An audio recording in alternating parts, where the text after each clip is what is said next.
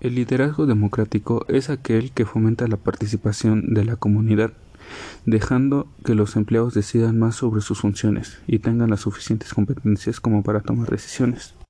Los trabajadores pueden opinar, no se limitan a solo recibir órdenes y de hecho se alientan su participación. Las características del líder democrático son que ofrece diversas soluciones y deja elegir a sus empleados entre ellas.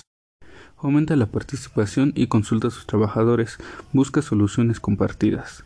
También orienta a sus empleados pero no les ordena. Agradece las sugerencias y opina sobre otros. Ofrece ayuda y orientación a quien lo necesita. Está dispuesto a acatar lo que digan los demás. Motiva a sus empleados. No delega sus funciones, esto es, es lo que lo hace líder liberal, sino que está dispuesto a que otros opinen si es necesario. Potencia la discusión en el grupo. Fomenta el trabajo en equipo. Reconoce a varias personas que piensan mejor una que otra. Es capaz de delegar tareas en forma efectiva. No se cree superior a los que se encuentran por debajo de su empresa. Pueden dejar su puesto durante muchas horas sin que la empresa se resienta. Una de las ventajas del liderazgo democrático son que los trabajadores se integran mejor en la empresa y en grupo. Los trabajadores se sienten más a gusto con su trabajo. Se crean mayores vínculos corporativos. Se promueve la iniciativa.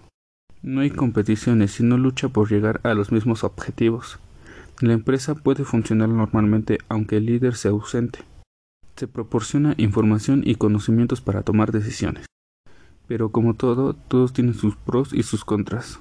Les diré unas desventajas sobre el liderazgo democrático es que el proceso es inicialmente lento, porque requiere de muchas reuniones y acuerdos. Si el líder no es capaz de llevar bien la situación, puede fracasar.